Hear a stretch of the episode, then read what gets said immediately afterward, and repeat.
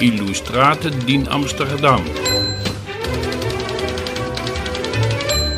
Cine a fost Johannes Vermeer?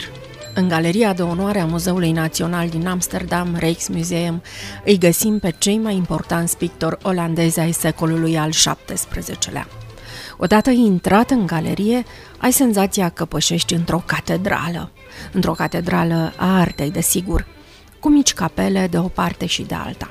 Deasupra lor sunt inscripționate numele acestor pictori și perioada în care au trăit. Deși muzeul deține acum 10% din totalul operei, numele lui Johannes Vermeer nu apare în galeria de onoare. La momentul deschiderii muzeului, în 1885, lumea artei încă nu vorbea despre Vermeer. A început să fie apreciat numai spre finalul secolului al XIX-lea și de atunci ascensiunea continuă. Pictorul s-a născut în 1632 în Delft. Nu este clar de la cine a învățat meșteșugul, poate de la Karel Fabricius, un alt pictor din Delft, care la rândul lui a fost elevul lui Rembrandt. Cel puțin așa susțin unii istorici de artă. Alții îl indică pe Abraham Blumart, un pictor caravagist din Utrecht. Cu siguranță însă este că Vermeer a devenit membru al Breslei pictorilor Sfântul Luca din Delft pe 29 decembrie 1653. În luna aprilie a aceluiași an s-a căsătorit cu Catarina Bolnes. Viața i-a fost aglomerată și zgomotoasă.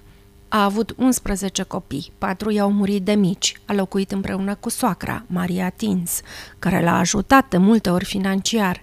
S-a împrumutat continuu și de multe ori și-a plătit datoriile cu picturile sale. Un exemplu este Brutarul, care avea în magazinul său un tablou al lui Vermeer. La moartea pictorului, în 1675, Hendrik van Boute avea de primit 617 gulden de la familia lui Vermeer, care nu îi plătise pâinea timp de doi ani. Văduva lui Vermeer și-a plătit datoria cu două pânze semnate de pictor. Datoriile lăsate în urmă de Vermeer au fost uriașe pentru văduva lui. Catarina a fost nevoită să declare faliment, iar cel care a ajutat-o în acest proces a fost Antoni van Leeuwenhoek, cel care a perfecționat microscopul și care se pare că l-a familiarizat pe Vermeer cu camera obscură. Pentru el, Vermeer a pictat în 1668 astronomul și un an mai târziu geograful. Sunt poate printre puținele pânze în care nu apar personaje feminine – cele care domină, de fapt, opera lui Vermeer. Femei pe care le găsim singure sau în compania unei servitoare, a unui bărbat, care scriu sau citesc o scrisoare. Pe cât de tumultoasă i-a fost viața, pe atât de liniștite și de intime îi sunt compozițiile.